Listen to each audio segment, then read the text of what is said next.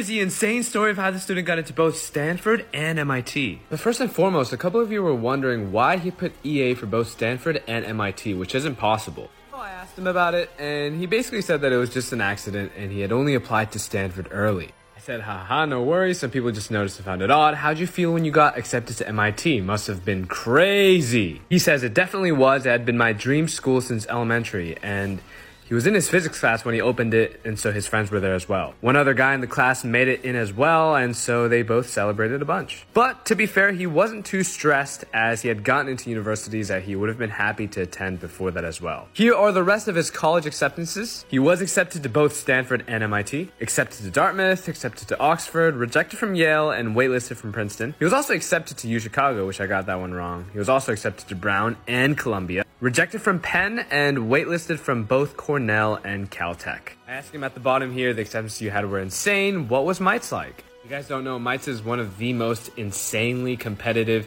science programs that are held at M I T. Let me know if you want to hear his response. Shortcast Club.